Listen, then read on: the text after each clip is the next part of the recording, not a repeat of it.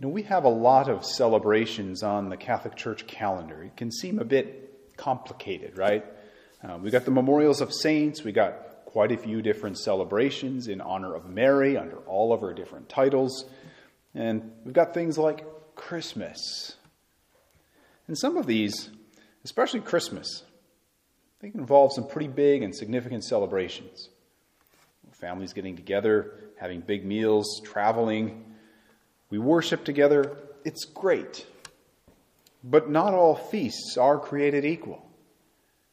What we celebrate today is the biggest feast of the year. It's Easter, it's the resurrection of Jesus Christ.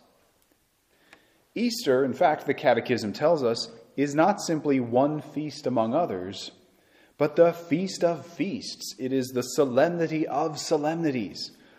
St. Athanasius calls Easter the Great Sunday. And I think rightfully so. Why is that? Because on Easter, Jesus Christ rose from the dead. Pretty big deal.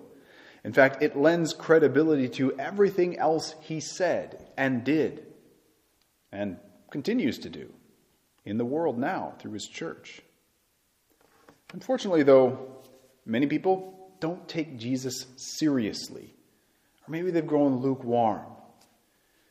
Some want to reduce Jesus' resurrection to a myth, you know, kind of just a living on in our memories or in the rituals of our churches.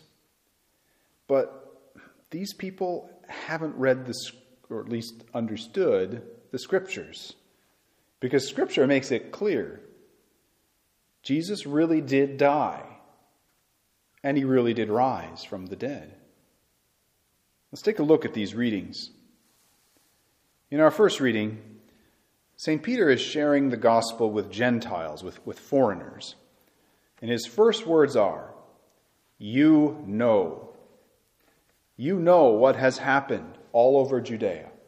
They already knew something about it. So news had already spread to the nearby nations because these are foreigners, right?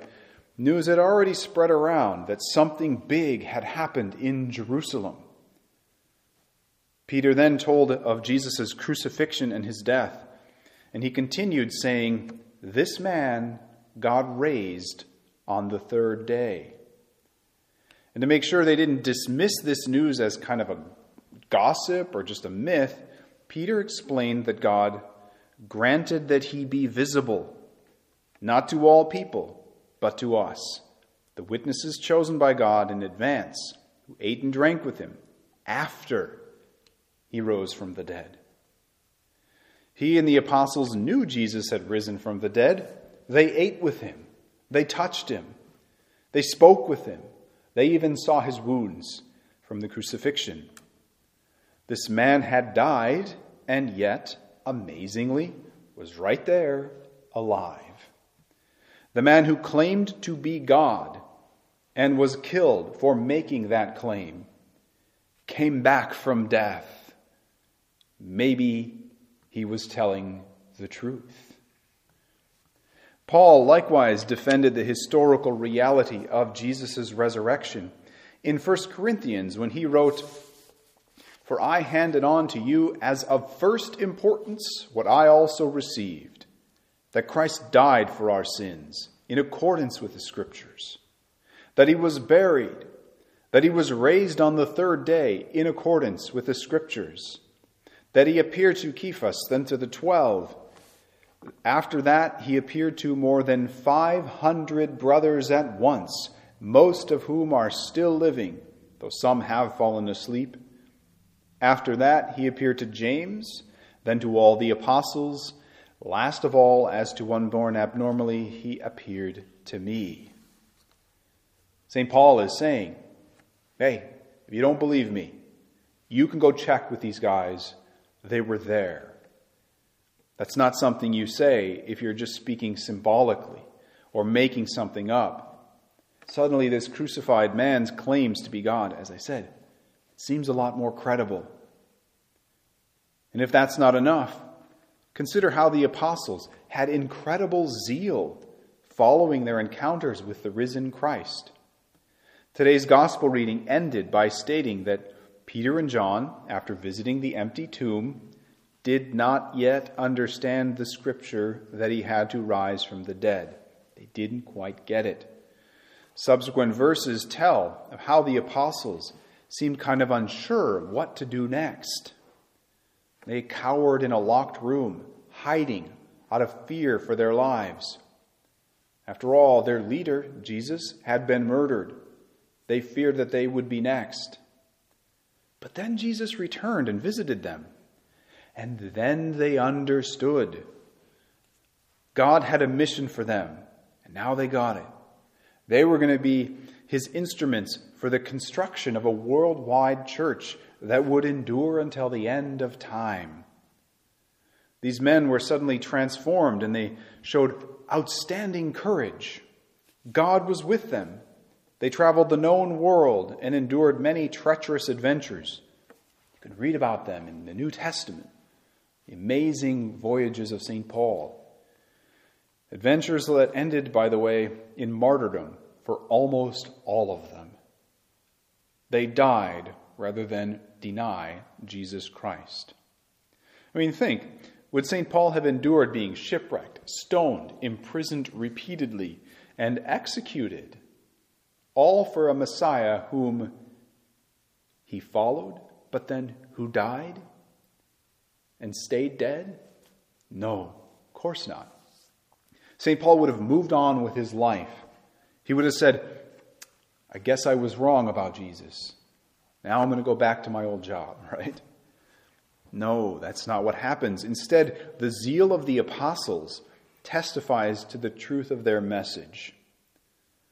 These men had not merely encountered an inspiring man who then died, they had encountered the living God, the living God made flesh, who died and rose.